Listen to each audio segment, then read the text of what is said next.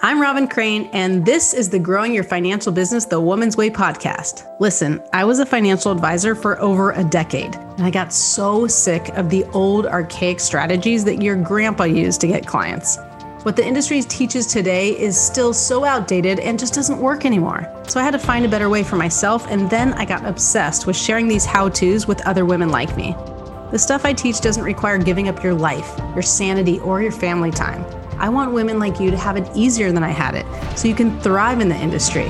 I've now helped thousands of women grow their financial businesses to multiple six figures, some even seven figures per year. So, on this podcast, you're going to get an inside look at how they did it so you can do it too. Let's dive into the show.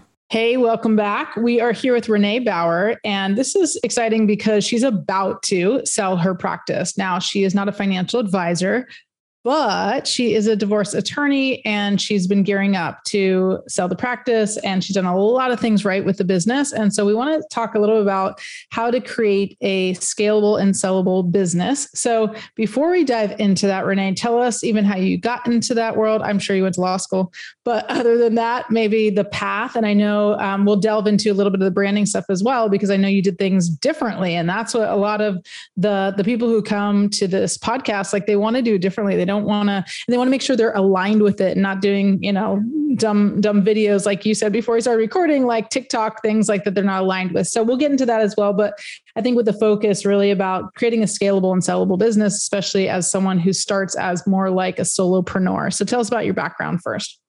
So i um, I've been an entrepreneur my whole life. Like I, I, think like so many entrepreneurs who started when they were like kids with the lemonade stand. And I was, um, I lived next door to a, neighbor who uh, taught swim lessons. So one day I printed out babysitter flyers and stood at the end of the driveway as all the kids left her house and handed them out and started a babysitting business that way. And then got my friends to cover all the jobs I couldn't do and would, would take a little a little piece of like a commission on it.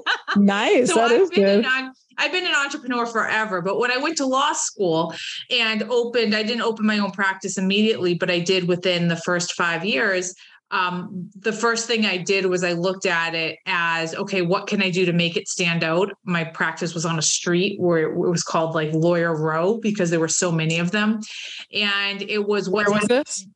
In uh, when was it? Where was it? Oh, in Hamden, Connecticut. Okay. And it was at the time when most lawyers didn't have websites. So I was like, all right, let me figure out what's happening for in the marketing world because I always loved that, even though I never went to school for marketing. And I approached this business of what do how do i want to make it look different and like just from the most basic if you google any lawyer's website and you pull it up i guarantee you you will click on a lawyer's website that has them standing in front of a bookshelf of all of their like law books from 1960 like that's what you see. So i'm like well let's change that up. Let's change up the messaging. Let's change up the you know talk about pain points. And that's how i always approached my law practice. And we went from you know i was uh, working on a folding table um, and grew it to the point where i'm now exiting it. And that's uh, it will be about 17 years from start to exit Wow, cool. Well, first, I just have to mention that I was that person who had the swim business. So I was the one with like the swim lessons, and I'd be like, yo, you poaching my clients. Like, I would have taken a piece of your babysitting business, and then you would have taken a piece of the babysitters who were under you. But um, I started as I I got um, you know, my what is it called? I don't know, got became an instructor as a swimming instructor. And then I was like, it doesn't make sense to go to some swim swim club where they're gonna charge $25 a half an hour and make $12 an hour, even though I was only 16. And so um, my parents had a pool. And so I started actually at first, I just started going to people's homes and started doing swim lessons for like eight bucks a half hour, which at 16, 17 was still pretty phenomenal because, you know, I was like, okay, well, instead of making $12 an hour, now I make 16, you know, and I was like, I was pretty young. And then I started doing it from my home and I kept increasing my prices and I was doing like $25 a half hour lesson eventually. And I'd like, you know, before I was 20, I probably had a $10,000 summer. You know, I was like rolling in it for a kid. Robyn, we could have teamed up and had quite a business Seriously. going. Seriously, I know it sounds, and it's so funny because like I never thought I was that entrepreneurial. Like I didn't think of myself as entrepreneurial. I just thought like I didn't like the fairness of like if I'm going to do all the work, I'm not giving it to the man, you know, and go and and I happen to be really lucky because I rode on the coattails of my mom because she was a pre-kindergarten teacher so she was like my pimp, you know, sounds horrible, but like, you know what I mean? But she, you know, she'd had four year olds. It was like prime age in California for swim lessons. And she's like, oh, my daughter teaches swim lessons. And I'd get all these referrals. I didn't give her a cut, nor did I pay to rent my parents' um, pool, but uh, it was a pretty, pretty sweet deal. So um, I, I love that because it just reminds me of like, oh, wow, I guess, you know, we did think a little bit differently because not everybody thinks that way and thinks like some people think it's just normal, go work for a job and like you get what you get and you don't get upset, right? I was also imagining when you told me like about the websites, I think that's very, very similar to financial advisors. Like if I go even now to websites, financial advisors, they might not be standing in front of, you know, a bookshelf, but it's actually hard to find a photo oftentimes uh, on, on a financial advisor's website, which I think is so crazy because I'm like, I want on the first page, the home page to know who you are. I'm more Mm, I, am more concerned with to make sure you know who I am. You mentioned pain points. You know, I want to make sure you understand my pain, understand what I want more than I want to know you. But then, like, the next thing is like, well, shoot, I want to see a photo. I want to watch a one minute video to make sure I like you because the whole no like and trust factor. And still to this day, so few financial advisors are doing that. Whatever that cookie cutter website is that's already pre approved and that really sucks is like what most people go for because it's the easy path. Like it's like, oh, it's good enough. And they're just looking like you're going to that, like what I talk about a lot is like the 3% who are looking for an advisor. That's what all websites, financial advisors mostly are talking to that 3%. They're already looking. If they happen to land there, they're already looking. So like you don't have to impress them. But what you did was very different. And I think that's what, you know, we're trying to send the message to financial advisors, like the importance of standing out and looking different and so that you can attract the right people. So let me ask you, going back to like, you know, your business and and and the brand, because you mentioned that, you know, it sounds like at first you took a different approach. Like you had to understand their pain points, you understand what they wanted. You talk to the person, get really clear. But then you mentioned before we started recording that in order to actually sell it, you had to actually take your name off the door. So tell me a little about that process and, and the juggling act between your personal brand, but then not being the business where you can never sell it because people only want you and you only. So it's um it, it's so interesting because for a really long time my name it was before it's before I took my name off and I completely rebranded it. I didn't actually think I did that knowing that I wanted to sell it. I thought I was doing it because it stood out. It was always Bauer Law Group, right? Like what, what's the name of every other law office out there? Sounds right. very similar. Last name, that, comma, yeah. And, and, that was something that I, I sort of kept to in the traditional mold. And then I thought to myself, I had this epiphany. I'm like, you know what? Everything else about our website feels different, looks different, has different messaging, except for the name. And I had already launched a podcast called Happy Even After and I thought to myself, why wouldn't I name the law firm that? And it's funny because it got met with like people either said they loved it, they thought it was brilliant, or I had some old timers say, laugh and be like, what kind of name is that? And I'm like, well, you're still, you know, working on your little in your little office with your one part-time employee and we can't keep you know we don't have enough people to answer the phones because they don't stop ringing so something's working and and then i realized and i was still actively practicing at the time but i also realized when that happened when once i took my name off of it I, there started to be less requests from me. So there were still referrals that came in. And because of the history, and as long as I've been practicing, that, that, that would happen. But often we would have people call and say they automatically wanted the the founder the managing attorney the main person and so they would want me but i didn't have a relationship with them i didn't know them they were just asking because they thought that if my name was on it then i must know something mm-hmm. and when i took my name off and i stuck myself in the website with with every and didn't make myself stand out in any way those calls stopped coming in mm. and then I thought to myself, well, what would happen just for a season? What would happen if I actually stopped taking clients myself? And I let my associates do it. And I had this moment of panic because it was like, well, wait a second, I'm the rainmaker. Like if that happens, how how are we going to grow when people are going to not hire us? And the complete opposite happened. Every year that I was not practicing and, and my my firm had a script whoever answered the phone was told that I wasn't accepting cases right now but we can set you up with one of our senior attorneys and they'd be in great hands and they'd had the whole you know the script no one gave them a hard time. Hmm. and they we still got retained and our business continued year after year just to increase in revenue and growth. So, so let me back up a step if I could interrupt you. So hmm? okay so one thing you said is you changed the name happy even after because this was your divorce attorney which is very cute. Um, and then first of all you got some pushback like some of the old timers didn't like it. And i just want to recognize that because it doesn't sound like you cared because some people and many women in fact like we have oh some people don't like this and then we get all in our heads and what if it's not going to work and luckily you had enough under your belt where you said the phone was still ringing that you had that um, you know, that I guess uh, feedback, right? That says like, oh no, it's okay. But it's very possible with ups and downs of business. I can't imagine it was always easy, but that you didn't have that feedback. And like you had to hold, like one of my friends, who, uh, Jennifer Hootie, she talks about hold the vision, not the circumstance.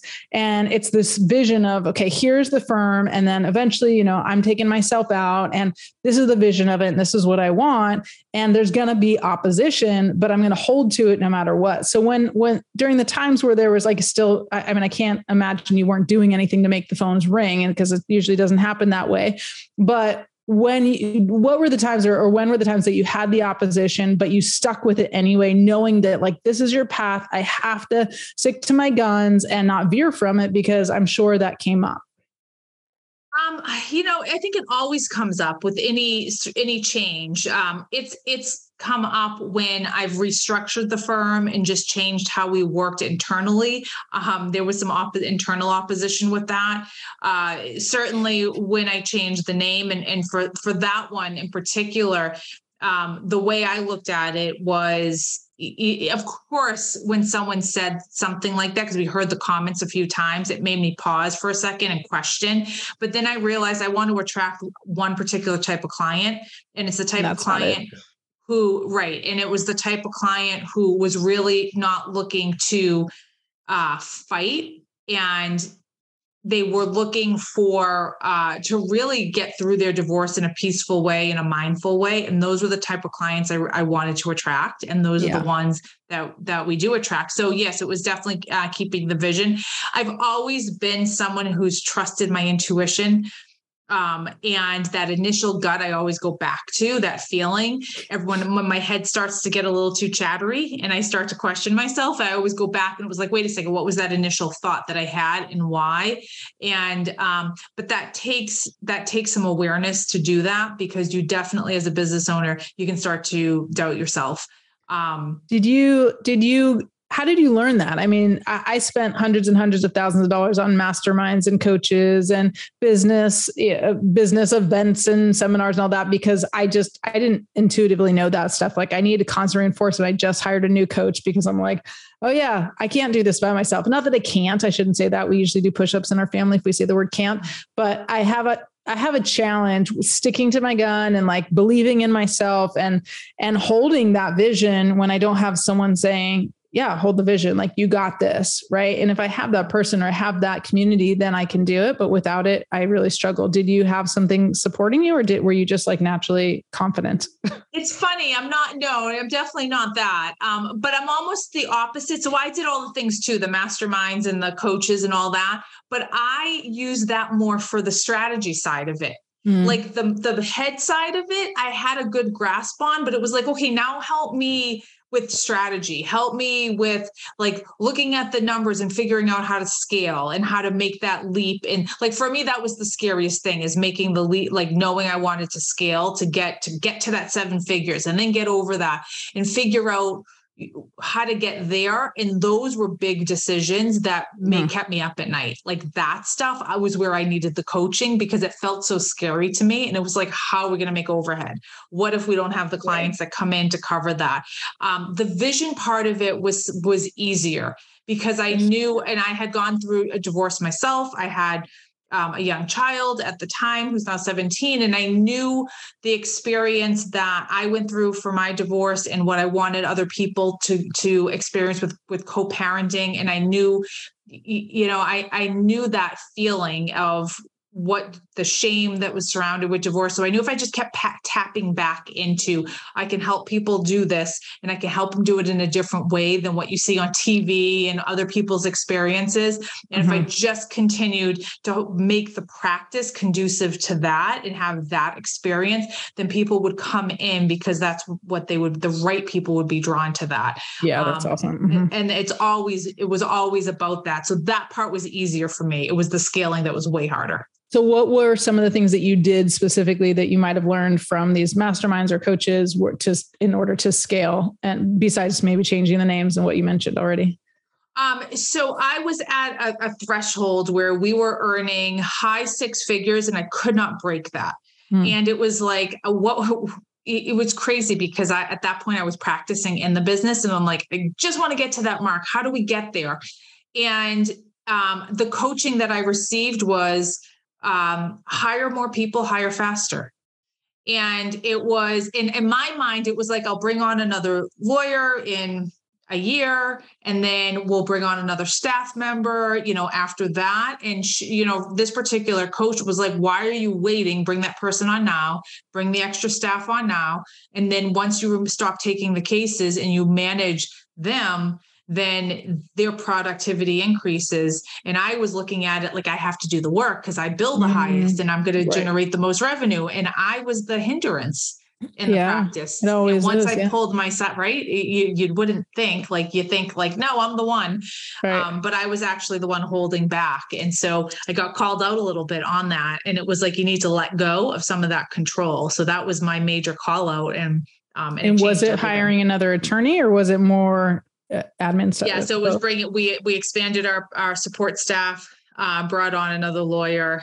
I stepped back and then I restructured just how the our billing structure works and our numbers and got really really clear and started you know you'd appreciate this is from a financial perspective of like I, for years i just i i looked at things and but i didn't really like assess them. I really didn't like plan yeah. based on it. Um, and i took the time at that point every single month to sit with my numbers to print the reports to look at projections figure out where we fell short the month before see how we could generate more income like really spent time on the growth side of it yeah. And as much as you say, like, duh, we would know that because we're like the financial world yeah. here, I, I think that's actually totally lacking in the financial advisory space. Like, yeah, financial advisors are really great about you know looking at retirement numbers for their clients but it's kind of just like therapists need therapists you know it's like um, yeah you're good at it helping others but usually when it comes to the business numbers most advisors aren't great at it um, that's what I found at least. And it's like, you know, even saying KPIs, are like, what? What does that mean? Yeah, KPIs. if you don't know the word KPIs, like, no offense if you're listening to this, I'm not, I'm not making you feel bad, you know, here to make you feel bad. But it's like to look at the numbers and make decisions on that is is the most important thing and the coach that i just hired he even you know to me where i thought i was i, I wouldn't say it was 100% clear my numbers but i'm looking at my numbers knowing that I need to understand my numbers in order to make decisions, but still not having total clarity just because there's so much complex, you know, complexity in my business where I'm like, I, I still don't know. And he's like, we have to simplify this and we have to get clear on this. And, um, you know, going back to, you were saying a, a high six figures going to the seven figure mark and hiring people, I think it's like, it's a total dance, you know, it's, we actually, we my tendency was to just, and I didn't hire like other coaches so much. Uh, it was more like we hire marketing people, or we hiring, mm-hmm. you know, um, admin, or we are hiring people within like internal staff to like help with the other stuff. Um, but what we found is, you know, we were at a point where now our, you know, just our burn rate rate was seventy five thousand dollars a month, and you're like, shit, it's great to have a seven figure business, but then you're like, okay, now my burn rate seventy five thousand dollars a month, and we were relying a lot on Facebook ads. And it's like, okay, it's at a point where this is this is too much stress. Yeah. And I kind of went the opposite route of like, okay, I'm gonna actually cut, like I look at my numbers going like, how can I do this, you know, with less focus on just because I already, you know, was already at seven figures, but like less focus on just the the the top line revenue and more focus on the bottom line revenue, which is, you know, my book you see in the background is like make more money, help more people. So I'm always like, okay, must grow top line revenue because that means I'm helping more people. But realize like when I'm stressed about money, just like anyone, I'm not helping more people. And so I'm like, okay, we gotta, you know, back up the truck. This happened this year where we're like, we started to lay off some people. We're like, okay, we just gotta, what do we really need? And then go back back to like simplifying the business. I remember one of my coaches, we actually did a uh, did a podcast with him. You can look back. Um, his name is Alex Charfen. I'll try to find the the the episode number in a second. But um, he's he has a podcast also called Momentum. He's great. But he was saying like the more complicated your business is, the less money you're going to make. And we got to a point in our business where it was just too complicated. You know, just and it's probably not even that complicated, but just too many things, you know, flying in too many different directions, always running, know, launching a new event or, or the same event and, and just like so much complexity. And so now we're like slowing down, you know, lowering expenses, you know, still on track, but like not, we're just trying not to run anymore. You know? Yeah, so. I, you know, I got to that point too uh, this year actually, and I was at this sort of crossroads where I was like, "All right, we're either going to go all in and grow this business bigger and open up satellite offices and, and increase our staff. And then I sat back and I was like, but for what? For what? You know, okay, I'm going to increase all of this overhead. What does it actually change in terms of what, you know, my income line, or yeah. the, like, what does that change? I'm like, it does, it may not change much or it may change so little that I didn't I decided I didn't want to do it. And the opportunity to sell came in and I'm like that's that's the next move um so I can move on. But so it how, was that yeah. yep. I was going to say how did that opportunity come in? I'm sorry to cut you off if you want to finish your thought first yeah, no, it was um I had that was it was always kind of a 5-year plan for me um where I was like, well, at that point my son will be out of college and um I 5 years from now from it five was. years from now. Yeah. Okay. Um, but but in the back of my mind had always been like i really wish like i really wish i could do it now i really wish i but there was i was always like but i can't it's you know it's my steady job and it's my income source and all of the the reasons i was talking myself out of and then a person who i actually thought would be a good fit to buy it um, reached out to me and was like hey i know you're not practicing anymore or you went, you know, you let's have a conversation. And at that point, I was like, you know what? If that is not a sign from the universe that it's go time, you know, it, and it was. And so we put the the things into, you know, we're we're wow. like knee deep in all of the process now. So we yeah, put things wow. into motion. So um, hopefully it all works out fine. But the attorney that's buying it practicing? Yeah. Yeah, practicing stuff. Uh, he has he has another firm. Okay. But he's still practicing. He's not just running yeah. the business. Okay. Uh, he may be stepping back and just doing more Got of the it. running okay. now. Yeah. Okay. But he's younger and he's still has, you know, fire in his belly. But you this is what you keep saying, like, you know, oh, 17 years, or you know, you've been in business 17 year old child, and like you look like you're 25 so it's the zoom filter you, you, did you did say we could talk about skincare yeah. before we started recording so maybe we should but um yeah, so I'm kind of curious. I, I, think a lot of uh, a lot of people come up against this is like, what's next? So you know, how uh, what is next for you? And you are, I mean, I don't know how old you are, but you're clearly like a lot younger than it sounds based on your experience. So maybe you can tell us if you don't yeah, want to keep them all hanging, but um, got to be in your 40s, right? You're yeah, not, 46. Okay, so so yeah, me too.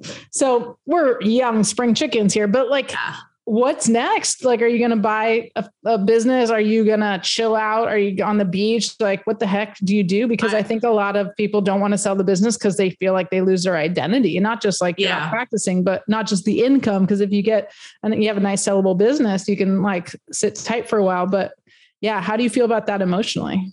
Um, it's funny because when it, this all started, I had this like emotional reaction. It was just like, is this, am I actually going to do this? It was like my baby. It's something that you built up. And then I stepped back and realized I did want to do other things. And the firm was actually tying me down from doing those things. So I, when my son goes off to college in a year, I wanted to go somewhere and live a different season in, in somewhere, another state. And if I was still in the firm, I wouldn't be able to do that. Mm-hmm. but that alone wouldn't have been the reason. Um, in the meantime, while I was still over the past few years, while I was still running this, I actually launched a tech company um, hmm. for tarot card readers. In your spare time, just in launched a tech company time. for tarot card readers. Okay. totally random, right? Yeah. People are like, what? But it's been I've been behind the scenes building that, which is really fun because I'm mm-hmm. not required to. I have a, a, co-founder who is the face of it, and I don't have to be the face. I just do all of the marketing. Wow. Um, but I also have I'm a writer, so I have a book coming out next month. I have other books uh, in the tank ready to be written and finished, and um, I started speaking, so I really wanted to kind of hone that craft of uh, speaking. And then, of course, I I have two other business plans in my the back of my brain that I said once this happens, then I'll sit down. I love I would love like a season of not working, right? Like mm-hmm. I don't mm-hmm. think I could ever not work, but not really doing the the regular hustle. Like, like a weekend, of, like a weekend. Yeah, season? like a weekend. yeah, right. Like I feel like I feel like it's like we, you know, I I, was, I, I think about that. I fantasize about this sometimes too. It's like yeah. because it, I don't think I'd ever stop, but it's like I like not having the pressure of yeah. feeling like I have to, you know, earn or I have to like keep this going. And I, I, definitely, you know, am not in a position where I could sell the business by any stretch, you know, definitely too reliant on me at this stage. Um, but I, I fantasize about that, like, cause it's not like I want to stop. It's just, yeah uh, you know, more of a focus in a different direction, like similar, mm-hmm. you know, maybe speaking, maybe it's more like if I didn't have to focus on getting clients, like, okay, I could, you know, write my next, you know, three books or something. But um, yeah. Yeah. So I love that. I love that. I think, you know, most entrepreneurs, like it's never over, especially at 46. Like it, it doesn't yeah. end that way. But um, I want to, I want to just give them because I mentioned this podcast and I think this guy is great, Alex Charfen. Um, if you go back to September 2022, it's episode 88, How We Entrepreneurs Are Changing the World with Alex Charfen. Um, so good. It's so good and very inspiring. And and basically, you know, he's all about telling you, the entrepreneur, like how you're changing the world. And it's really great. Um, so check that out. And if I'm doing some weird thing, and who knows by the time this podcast comes out, but I'm doing a weird thing that speaking of like the opposite of like toning down, I started taking like getting on calls again. And I have this new strategy where it's all about pulling money at like existing, uh, excuse me, like pulling business or AUM out of your existing clients or from your existing book of business. And it's most people, like most advisors, are doing these portfolio reviews. I don't know if they do anything like this with uh, an attorney work, but like they're doing portfolio reviews, meeting with clients. They don't really know how to do it in a way that actually finds more money. And it's not the intention to find more money, but it's just the intention is that they probably need your need help. And the way that you're doing a portfolio review isn't really conducive to getting another appointment or getting more AUM from that. So if you're at all curious about that idea, you have a book of business, you're doing portfolio reviews anyway, and you want to be more effective and more efficient with it, send an email to support at robyncrane.com uh, and just put uh, portfolio reviews in the subject line. And if at that stage, if I have a whole, I'm, I'm putting together a whole new system for it, like I can send you the system, or maybe we'll just jump on a call and I'll customize it to you. So put it in there and uh, we'll hook you up. I recently had someone, uh, I said, I give, I give away some free, oh, you have your, your book's not coming out yet, but you have an, another book. Do you have a, another book? Um, I have my book's coming out in on September 5th. So very okay. Soon. So, and by the time we launch this, it might be already after that. Um, what's it called again? She Who Wins. Okay. And what's it about? So it is about how to, it's obviously for a woman, how to ditch your inner good girl, overcome uncertainty, and win at your life, where I teach a framework on how to tap into what you really want, drop all of those excuses, and take strategic action. Okay, so I'm going to do something I did before that. I, I, I was just testing, but I had someone else who had a book, and I was like, okay, the first five people who message me will I'll, I will buy the book. I will buy your book, um, and I will send it to you. So I will buy Renee's book, and I will send it to you. And just uh, again, probably the best way is support at robyncrane.com. Just say send me the book, She Who Wins, and I will send it to you. And I did the last time I did five, but then there were some people who still wanted it after five, and so I'm going to do ten this time. So if you're hearing this, even if it's a month after and you just sometimes people don't take action. You want the book i will send you a copy on my dime. Then you can uh, you can win. You can be the woman who wins. Um, so yeah, awesome. any anything else to add and, and tell them where to find you renee Oh, so um, Instagram is is kind of the place that I hang out, which they can find me over at Ms. Renee Bauer. And um, if you're listening, drop in, she say hello, tell me that you came from Robyn's podcast, and um, I answer all of my DMs, and I'm always in there. Awesome. Awesome. Cool. And you can DM me too every once in a while. No one DMs me, or maybe I'm just bad at checking, but you know, send me a message on LinkedIn, DM me, like tell me you actually listen to this podcast. Cause I know we have like, you know, lots of listeners, but I don't know you. So I'd love I to. know, right? Sometimes it sounds like you're talking to nobody. I mean, I'm cool just will be like having a conversation. then you'll but- hear someone who'll be like, I listened to that episode, you know, three months ago. And you're like, Right. oh, there's someone out there. yeah, it is nice. We like to hear from you. I know you're out Yeah. there, but tell me, tell me, tell me. It'd be nice to know. Um, awesome. Well, thank you so much, Renee. And thank you all for listening. We'll see you next time on Growing Your Financial Business the Woman's Way. Bye bye. This podcast is a part of the C Suite Radio Network. For more top business podcasts, visit c-suiteradio.com.